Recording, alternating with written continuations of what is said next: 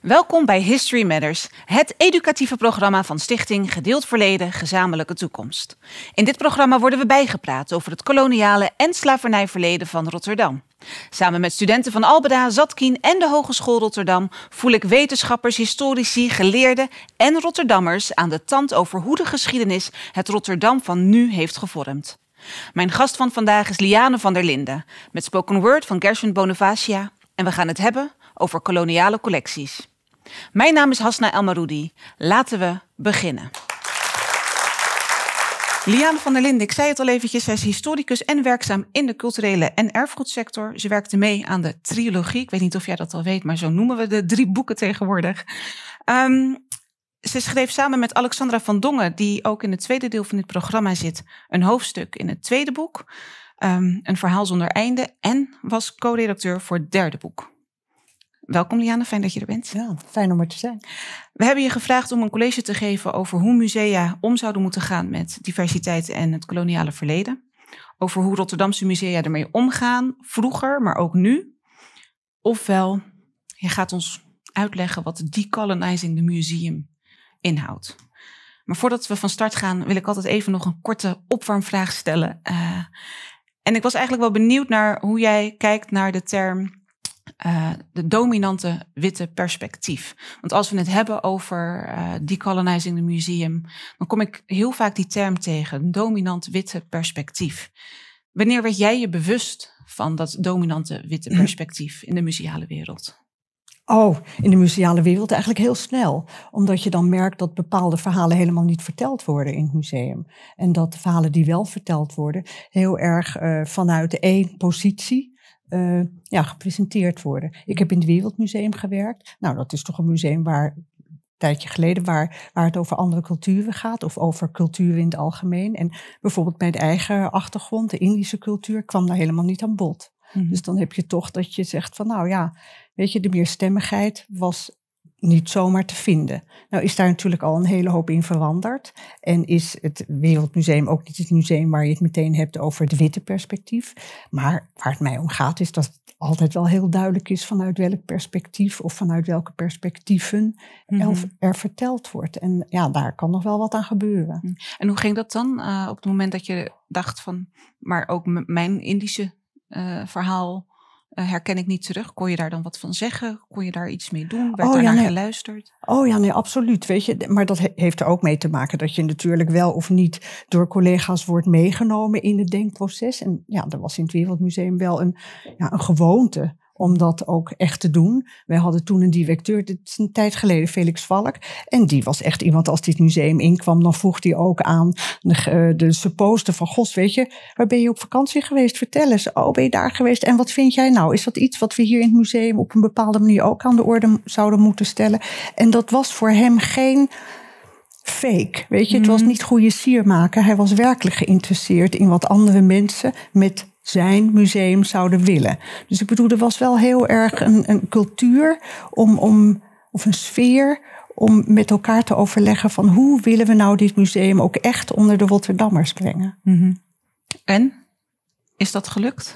Nou, ja, weet je, ik vind zeker dat het gelukt is. Maar dan hebben we het wel over een periode die een tijdje achter ons ligt. En toen is er, ja, is er heel wat gebeurd met het Wereldmuseum. Weet je, is het ook bijna nou ja, van de kaart geveegd. Maar ik vind ook nu dat er weer heel veel gebeurt. Ik ga het ook noemen in mijn stuk. Weet je, ik vind dat het een voorloper is. Ja, mooi. Nou, laat ik dan vooral niet alle woorden uit je mond nemen. Maar oh, ja, ja. je de ruimte geven om je verhaal te vertellen. Dames en heren, mag ik een heel warm applaus voor Liane van der Linden. Dankjewel. Ik wil het vanavond uh, weliswaar hebben over decolonizing the museum. Daar wordt hard aan gewerkt in, uh, in verschillende museum, musea en ook al lang. Dus het mag ook wel. Maar ik wil eigenlijk beginnen met het hebben, te hebben over het proces van colonizing. Dat wil ik nog even nalopen. Over de rol van musea en erfgoedinstellingen en hun beeldvorming. Om dat even scherp te krijgen, wil ik dat in vogelvlucht doen. Want dan zijn we vervolgens goed toegerust om aan die colonizing te beginnen. En mijn verhaal concentreert zich op het Wereldmuseum. Niet zozeer omdat ik er zelf gewerkt heb, maar omdat dat gewoon het museum is. Het heette vroeger het Museum voor Land en Volkenkunde, waar van oudsher uh, de, de, de toon werd gezet als het ging om de verbeelding van culturen. En het is nu ook, ik zei het al tegen net, het is nu ook wat mij betreft het museum dat voorop gaat in het zoeken naar woorden, naar invulling en naar vormen voor decolonizing. En voor de specifiek koloniale geschiedenis van het museum gaan we terug naar de internationale koloniale en uitvoertentoonstelling in 1883 in Amsterdam. En hier is een foto van de koloniale afdeling op de wereldtentoonstelling. En het doel van die manifestatie was heel duidelijk allereerst uitbreiding van handelscontacten en nieuwe afzetmarkten voor Nederlandse producten. En deze economische doelstelling was ingebed in een koloniale denkwereld, waarin het Westen voor zichzelf een beschavings- en een verheffingsopdracht uh, zag en waarmee de koloniale bezetting en het racisme werd gerechtvaardigd. Dus dat ging hand in hand. En dit systeem van overheersing was gebaat bij gedegen wetenschappelijke kennis over de omvang, de aard en de eigenaardigheden van de lokale bevolking in de koloniën. En die kennis kwam aan de ene kant van wetenschappers die daar uiteenlopend onderzoek deden, maar ook van missionarissen en zendelingen die bekeringswerk in de koloniën deden. En hun beider kennis kwam samen in musea waar het aan het grote publiek werd gepresenteerd. En die kennis was doortrokken van de koloniale praktijk van destijds. En ik wil het even benoemen. Van preken en verbieden, zoals zendelingen dat deden. Van verzwijgen en verhullen. Verhullen van het geweld waarmee kolonialisme gepaard ging. Van omarmen en stilzetten van bijvoorbeeld de levenswijze van wat werd genoemd natuurvolken. Van nostalgisch idealiseren en buitensluiten door gekoloniseerde volken te exotiseren en als ongelijkwaardig weg te zetten. En het zijn allemaal manieren, zo blijkt vooral achteraf, die het Nederlands kolonialisme bekrachtigden. En die praktijk vormde ook de onderliggende boodschap van de wereldtentoonstelling-uitstalling. Want wat we zien is een chockvolle expositie, soort bij soort, huisjes bij huisjes, spieren bij spieren. Hoe meer voorwerpen, hoe beter. Hoe beter je kon vergelijken wat het beschavingsniveau was van de makers en van de gebruikers van de, van de voorwerpen. En de maatstap daarbij was de westerse superieur geachte beschaving. En de afstand tussen wij en zij werd scherp aangezet om goed de noodzaken en het belang te laten inzien van de verheffing van inheemse. Nou, hoe succesvol die wereldtentoonstelling was in Amsterdam blijkt uit het bezoekersaantal anderhalf miljoen in 1883 in een betrekkelijk korte tijd van een paar maanden. Het was in ieder geval meteen de reden voor de bestuurlijke en havenelite in Rotterdam om te zeggen zo'n tentoonstelling willen wij ook. En ze hadden als reden daarvoor dat het, een, e, dat het ene instelling zou zijn die in een grote handelsstad als Rotterdam op den duur zeker groot nut zou kunnen stichten. Omdat onze grootste belangen in Indië zijn geconcentreerd. En in hetzelfde jaar werd dus zo'n museum opgezet, het Museum voor Land- en Volkenkunde. En er was meteen ook iets te zien. Want twee grote collecties die eerder in Amsterdam waren gepresenteerd, werden aan het nieuwe museum geschonken. Dat was een grote collectie van het Nederlands Zendelinggenootschap. En dat waren eigenlijk allemaal alledaagse gebruiksvoorwerpen. En die werden gebruikt in het onderwijs aan uh, studentzendelingen. Want die moesten goed weten in wat voor situaties ze terecht zouden komen, met wat voor volken ze te maken zouden krijgen, wat de gebruiken daar waren. Zodat ze ook een idee zich zouden kunnen vormen hoe ze dan het beste evangelie, uh, evangelisatie zouden kunnen bewerkstelligen. En de andere collectie die aan het museum werd geschonken, was een hele grote textiel- en, um, textiel- en wapencollectie van een wetenschapper en weldoener, een Rotterdamse weldoener, Elie van Rijkenvorsel. Hele bekende man. En hij verzamelde eigenlijk wat hij mooi vond. Gewoon wat hij mooi vond, op esthetische grond. De wereldtentoonstelling in Amsterdam was niet alleen op collectiegebied het leidend voorbeeld voor het nieuwe Museum voor Land- en Volkenkunde. Want het koloniale denkkader wijsde mee naar Rotterdam. Want ook hier streefden de exposities naar volledigheid.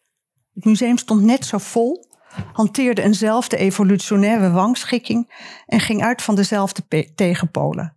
Van primitief en beschaafd.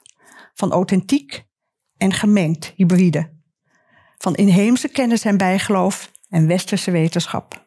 Van etnografica en kunst. Dat waren de tegenstellingen. En dit perspectief veranderde pas toen er een eind kwam aan het koloniale tijdperk. Niet meteen, Want de onafhankelijkheid van Indonesië, uitgeroepen in 1945, betekende voor Nederland een groot economisch en gezichtsverlies. Het was een open zenuw, het is heel lang geweest. En de nieuwe staat Indonesië moest ook lang niets van de ex-kolonisator hebben. Dus wilde ook helemaal niet meewerken aan tentoonstellingen. Dus tot begin van de jaren 60 werden er dan ook geen exposities over Indonesië gemaakt. En dat er toch een perspectiefverschuiving uh, in ontwikkeling kwam, was het directe gevolg van de koloniale emigratie naar Nederland, van Indische Nederlanders, Indo-Chinese Molukkers en ook Indonesiërs. En zij lieten zich niet meer alleen als onderwerp van exposities neerzetten. Zij wilden zelf het woord. Dat namen ze en dat kregen ze. Het Wereldmuseum stelde bijvoorbeeld in 1864 als eerste een conservator Indonesië, geboren en getogen in Indonesië aan, Ali Jaya Subrata. Zij was mijn leermeester. Ik ben nog steeds dol op haar. En met haar veranderden de aankopen van het museum. Ze kocht andere dingen, ze sneed andere thema's aan en ze vertelde andere, ze gaf andere betekenissen aan collectievoorwerpen. Zij presenteerde bijvoorbeeld het koloniale verhaal vanuit Indonesisch perspectief, als een geschiedenis van onafgebroken Indonesisch verzet. Met dan natuurlijk uiteindelijk de onafhankelijkheidsoorlog, die heeft geduurd van 45 tot 49, als hoogtepunt en ook als eindpunt van die koloniale tijd. En zij maakte dat geschiedenisverhaal ook meer stemmig. Ze stelde er een discussieprogramma bij samen en dat noemde ze heel typerend: Uw herinneringen zijn de onze niet. En ze maakte voelbaar en tastbaar hoe alledaags kolonialisme in zijn werk ging en hoe het doorwerkte. En een van de voorwerpen die ze daarvoor gebruikte was deze aanzichtkaart van een Javaanse vrouw. Deze kaart is er één uit de vele populaire series die eind 19e eeuw werden gemaakt voor Europeanen in Indië om thuis in Europa een indruk te geven van de kolonie. De foto's werden gemaakt door fotografen die bijna ook altijd zelf uit Europa kwamen. En ze werden behalve verstuurd ook in het eigen familiealbum geplakt. En daar zag je ze allemaal. Lieflijke landschappen, Hindoe-Javaanse oudheden, exotisch geklede vorsten en ambachtslieden. En al die beelden kregen precies de gewenste sfeer van oostersheid mee. Zo maakte Nederland kennis met het inheemse leven zoals hun familieleden in de kolonie het zagen. En erg populair was deze foto die de titel meekreeg Javaanse Schone. Gemaakt door de eerste Javaanse beroepsfotograaf Kasjan Sevas. Hij had toegang van kringen van Europese en Indonesische welgestelden en hij kende ook de smaak van de koloniale elite. Nou zou naar Javaanse normen van die tijd een vrouw zich nooit zo laten fotograferen. Ze zou frontaal in het midden van het beeld zitten. Ze zou naar een beetje, haar blik zou een beetje naar beneden zijn, een beetje recht vooruit, niet ziend. En ze zou haar handen gevouwen hebben in haar schoot. En deze modellering, noem ik het maar, is met de borsten iets naar voren, met de achterkant iets naar achter, licht accent daarop. En die was eigenlijk ontleend aan de Europese mode, kledingmode van toen. En met deze afbeelding speelde Cefas in op de koloniale suggestie dat Javaanse vrouwen seksueel vrijer zijn dan Europese. En mannen konden er hun fantasie op loslaten en Europese vrouwen hoefden er geen aanstoot aan te nemen. Dus de foto kon gewoon niet al fotoalbum. Maar Javaans is die niet. En niet Javaans en ook niet geschikt voor het familiealbum, waar we de naaktfoto's van Javaanse vrouwen die Cefas ook maakte en die onder de toonbank goed verkochten. En zowel dit onschuldige exotische beeld als de fatale Oosterse verleidster horen tot de gangbare stereotypen voor Indonesische vrouwen. En de populariteit van de plaatjes zegt meer over de Europese kopers dan over de vrouwen zelf want hun identiteit deed er niet toe. Koloniale beeldvorming in zijn rauwe vorm stelde het museum aan de orde met de collectie Negrophilia. Die werd in 1997 aangekocht en was in de jaren 80 verzameld door twee kunstenaars van kleur, Rufus Collins en Felix de Roy.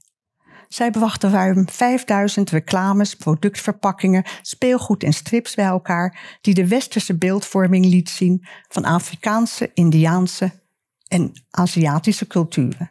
Van wit over zwart, zeg maar. En in het museumdepot vol authentieke en zeldzame voorwerpen uit niet-westerse culturen staken deze negrofilia-objecten heel vreemd af. De voorwerpen illustreerden de ingesleten wolbevestigende beelden. Afrikaanse vrouwen met dikke lippen, grote borsten, ronde billen. Chinese mannen met een dunne staart, een hangsnor en een ondoorgrondelijke blik. En alle Arabische figuren kwamen zo uit de duizend in één nacht. Het ging in deze collectie niet om de afzonderlijke voorwerpen. Pas allemaal samen lieten ze zien hoe de koloniale stereotypen doorwerkten in eigentijdse alledaagse cultuur. En met deze aankoop wilde het museum ook de achterloosheid laten zien, waarmee de onderliggende vooroordelen werden herkauwd. De grofheid ook. Kijk maar mee met deze cocktailroerstaafjes, die in de jaren 50 en 60 heel populair waren. Naarmate de vrouwen ouder worden, krijgen ze een ander figuur. En echt op een hele grove manier. Deze roerstaafjes maken intussen deel uit van de collectie van het Wereldmuseum, maar ook van de collectie van Museum Boymans van Beuningen. Daar gaat Alexander vast straks nog wel op in. En deze collectie markeerde voor het museum een bijzondere ommekeer omdat er nadrukkelijk mee werd verklaard dat de verbeelding van de ander altijd en misschien nog wel meer over ons vertelt. Een volgende stap in decolonizing zet het museum met de expositie De Erfenis van de Slavernij in 2004. Ook van Felix de Rooij, die toen als gastconservator optrad in deze tentoonstelling samenstelde. En hij vertelde het verhaal van slaafgemaakten en van marons die de slavernij waren ontvlucht maar hij wilde met de expositie bovenal de stilte van nu over slavernij doorbreken. En hedendaagse emoties als gevolg van eeuwenlange gewelddadige onderdrukking en racisme laten zien, laten horen en laten beleven. De erfenis van de slavernij was de Voice bijdrage aan wat hij zelf het detraumatiserings- en helingsproces van onze samenleving noemde. En deze tentoonstelling, met deze tentoonstelling, was een belangrijke perspectiefwisseling van het museum voltrokken. Voortaan werd het koloniale verleden bewust bezien vanuit het hier en nu. Museum had zich ontwikkeld van beheerder van verzameling die in het verleden was vergaard door allerhande verzamelaars, wetenschappers, museumprofessionals, naar een instelling die de eigen taak en rol in de samenleving opnieuw uitvond. De focus van verzamelen en presenteren verlegde zich van daar en toen naar hier en nu. Van koloniaal naar decoloniaal, waarmee relaties worden blootgelegd tussen koloniale verschillen, sorry, tussen koloniale geschiedenis, machtsverschillen, sociale uitsluiting en discriminatie. En waarbij kennis en kennisproductie wordt losgekoppeld van westerse perspectieven en achterhaalde koloniale waarden. In deze lijn, zo stel ik me voor, gaat het al eerder ingezette proces van decolonizing door, gebruikmakend van eerdere lessons learned. En noodzakelijk voor dat proces is wegblijven van koloniaal taalgebruik. En daar hebben we een boekje voor in de museale wereld, Woorden doen ertoe. Dat zou als leidraad kunnen dienen. Voorbijgaan aan koloniale beeldvorming en koloniale tegenstellingen, omdat die bedoeld zijn om verschillen te accentueren werken met het concept intersectionaliteit. Dus niet iemand één identiteit toeschrijven, maar uitgaan van meervoudige identiteiten. Dus je bent niet alleen vrouw en zwart. En uh, je hebt een bepaalde lifestyle en een bepaalde. Nee, dus dat ben je dus wel. Je hebt een meervoudige identiteit. Ik ben niet alleen een vrouw. Ik ben een vrouw met een bepaalde etnische achtergrond, met een bepaalde religie enzovoort. Dat maakt dat je veel beter kunt bepalen op welk kruispunt je in de samenleving uh, jezelf uh, positioneert of jezelf uh, terugziet en op welke manier je dan te maken krijgt met uitsluiting, met discriminatie enzovoort. En het is ook heel belangrijk om meer stemmigheid en perspectiefwisseling toe te passen. En daarbij dan ook heel goed in je hoofd te houden dat het er niet meteen om gaat dat je consensus zult krijgen. Dat is ook eigenlijk helemaal niet het streven. Het is ook heel goed om gewoon elkaar te horen wat er te vertellen is, zonder dat je dat dan met elkaar in overeenstemming zou moeten brengen. Maar hoe je dat voor elkaar krijgt?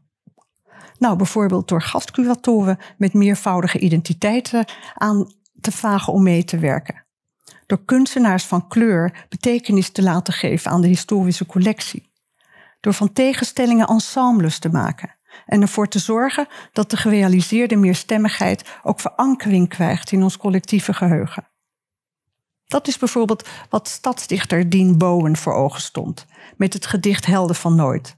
Hij schreef het omdat hij in de discussie over omstreden koloniale helden verantwoording wilde afleggen voor zijn positie als eerste stadsdichter van kleur. Zo vertelt hij dat ook zelf.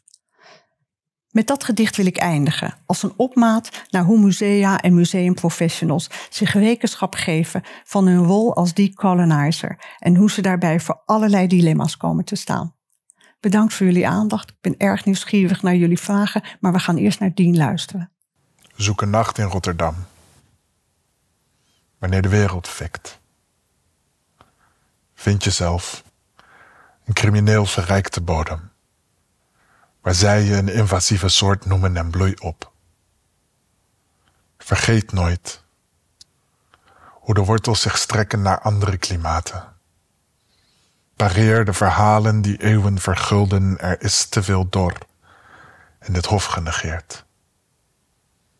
We herkennen het gif, de droge bodem, inheemse soorten, inheemse ziekten en de zaden verspreidt. Schrijf dief om hen te laten weten wat ontnomen is. Schrijf killer om dezelfde reden. Elk huis draagt een naam. Elke naam draagt haar sporen. Geef iets wits met TH geschreven een rood gevlekt aangezicht, als herinnering aan het zwijgen dat tegen een stad afketst. Werp de sokkels omver, die ze plaatsten in het hof voor helden van een selectief publiek. Ontregelen is spreken voor de naamlozen.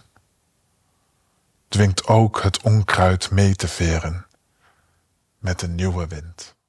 Ja, mooi. Misschien moet ik even toelichten. Hij heeft dit gedicht geschreven nadat uh, Piet Hein, het beeld van Piet Hein, uh, door een kunstenaarscollectief was uh, beschreven met woorden als killer en, en dief enzovoort. En nou, Dien wilde heel graag dat dit niet zomaar een incident zou blijven, maar dat het echt onderdeel zou zijn van dat is de ontwikkelgang die we hebben doorgemaakt. En mm -hmm. dat is waar we nu ook mee door, ja. nog steeds doorgaan. Zodat het niet uh, overgeverfd zou worden of schoongemaakt zou worden en in de vergetelheid ja. zou raken. Ja. Maar hiermee onderdeel wordt van de Rotterdamse ja. geschiedenis. Ja. Ja, mooi. Ik vertelde eerder al dat we met History Matters samenwerken met verschillende scholen. Uh, van het Albeda Zatkin en van de Hogeschool Rotterdam. Mm -hmm. En zij zijn hier vandaag en hebben een aantal vragen voor jou voorbereid. Nou, heel dus leuk. loop naar ze toe.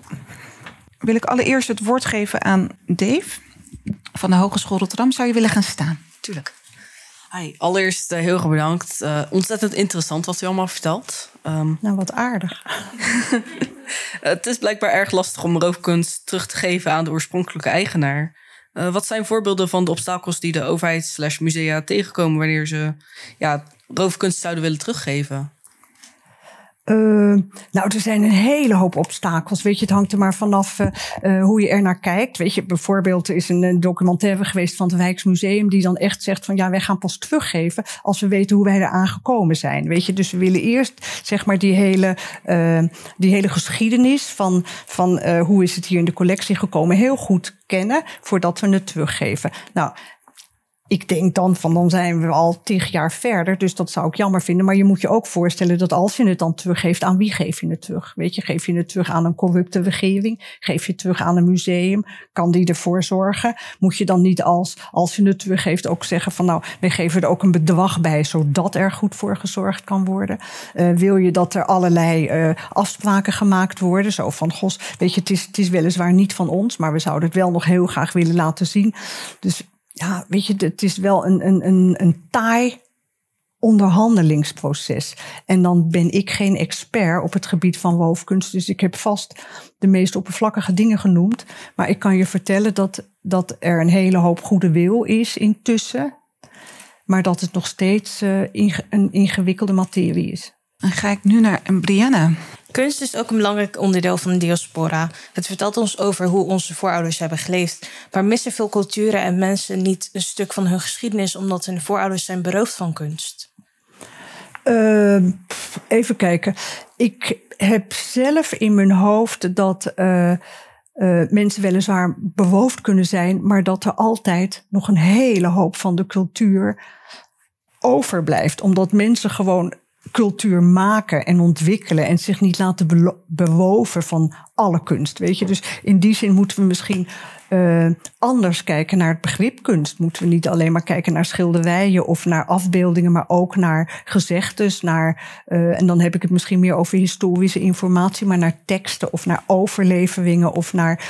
Uh, afbeeldingen in het zand gemaakt of wat ook. Weet je, misschien dat we niet zo vast moeten zitten aan wat wij nu hier kunst noemen. Maar dat er veel meer is wat je kunst zou kunnen noemen.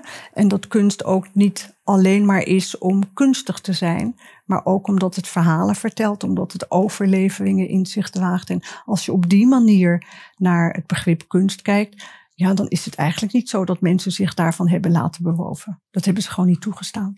En dan tot slot nog Eline. Er komt steeds meer aandacht voor het decoloniseren van musea. Hoe vindt u dat er tot nu toe binnen het musea om wordt gegaan met decoloniseren? Nou, ik vind dat precies wat je zegt, dat er echt steeds meer aandacht voor komt. Ik zou um, uh, ik zou graag zien, omdat weet je, je, kunt bij decoloniseren zeggen van we gaan het zo doen en we gaan het zo doen. Maar het is toch wel heel erg uh, een onderwerp waarbij je een hele hoop ingangen zou kunnen nemen. Je zou kunnen beginnen met onderzoek te doen naar je collectie. Je zou kunnen beginnen met je, je, je, je uh, basis uh, tentoonstelling in het museum helemaal aan te pakken. Je zou kunnen beginnen met niet alleen de wetenschappers of je staf over de tentoonstelling te laten gaan, maar ook echt kunstenaars erbij betrekken, uh, wetenschappers uh, van kleur erbij te betrekken, publiek erbij te betrekken. Dat zijn allemaal manieren om het te doen. Allemaal tegelijk, weet je, dat lijkt me, lijkt me niet heel makkelijk. Maar ik ben er wel voor om te zeggen, doe wat. Weet je, niet eindeloos praten van doen we het zo of doen we het zus, kunnen we het doordenken. Nee, doe het, want je komt de dilemma's tegen en dan kun je over die dilemma's goed nadenken. Weet je, een beetje vanuit dat idee van je moet niet eerst bedenken hoeveel um, tijgers op de weg je tegenkomt en dan bedenken hoe je ze allemaal neerhaalt. Nee, je moet zorgen dat je een beetje kunt schieten en dan ga je gewoon op pad. En als er dan een komt, dan handel je. Helder, dankjewel. Ja, dankjewel. Marliane, mag ik je heel erg bedanken voor je komst vandaag. Um, blijf vooral lekker zitten, want we gaan samen luisteren naar Spoken Word. Uh, van niemand minder dan Kerstwin Bonifacia. We hebben net een video gezien van uh, de voormalige stadsdichter van Rotterdam. Kerstwin is de voormalige stadsdichter van Amsterdam.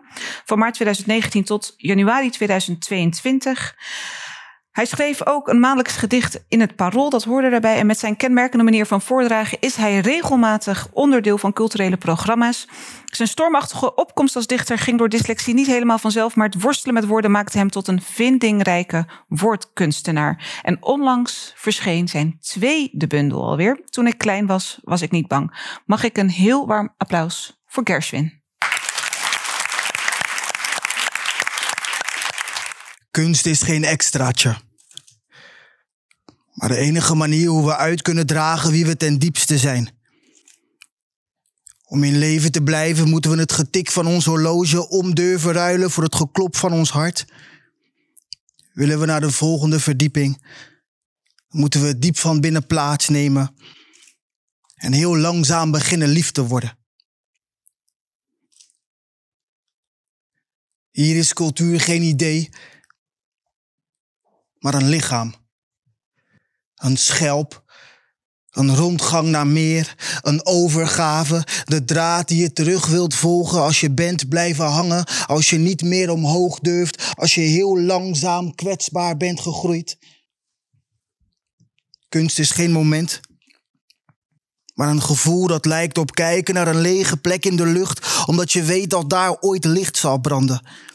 Het gevoel dat lijkt op je ogen sluiten maar niet bang zijn om te vallen. Juist alles in je voelen stijgen.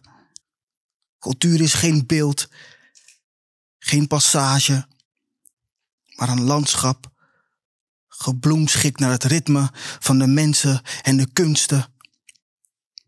Dus laat dit geen strijd zijn, waarin alleen de sterkste overleven, maar een compositie, waarin wij alle een stukje bijdragen, zoals instrumenten in een opera of woorden in een gedicht.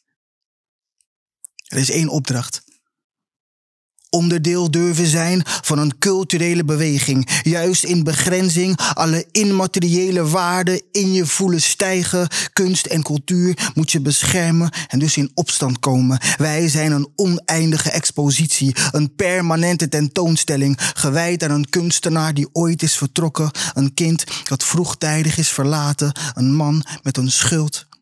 In dit landschap van, etno, van etnografische objecten uit voormalig Nederlandse overzeese gebieden, vraag ik me vaak af, hoe vertel je een verhaal, verworven in een koloniale context, wat recht doet aan heden en verleden?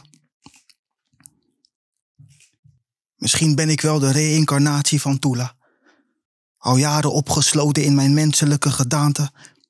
Al oogt het kalm woedt er diep van binnen een strijd.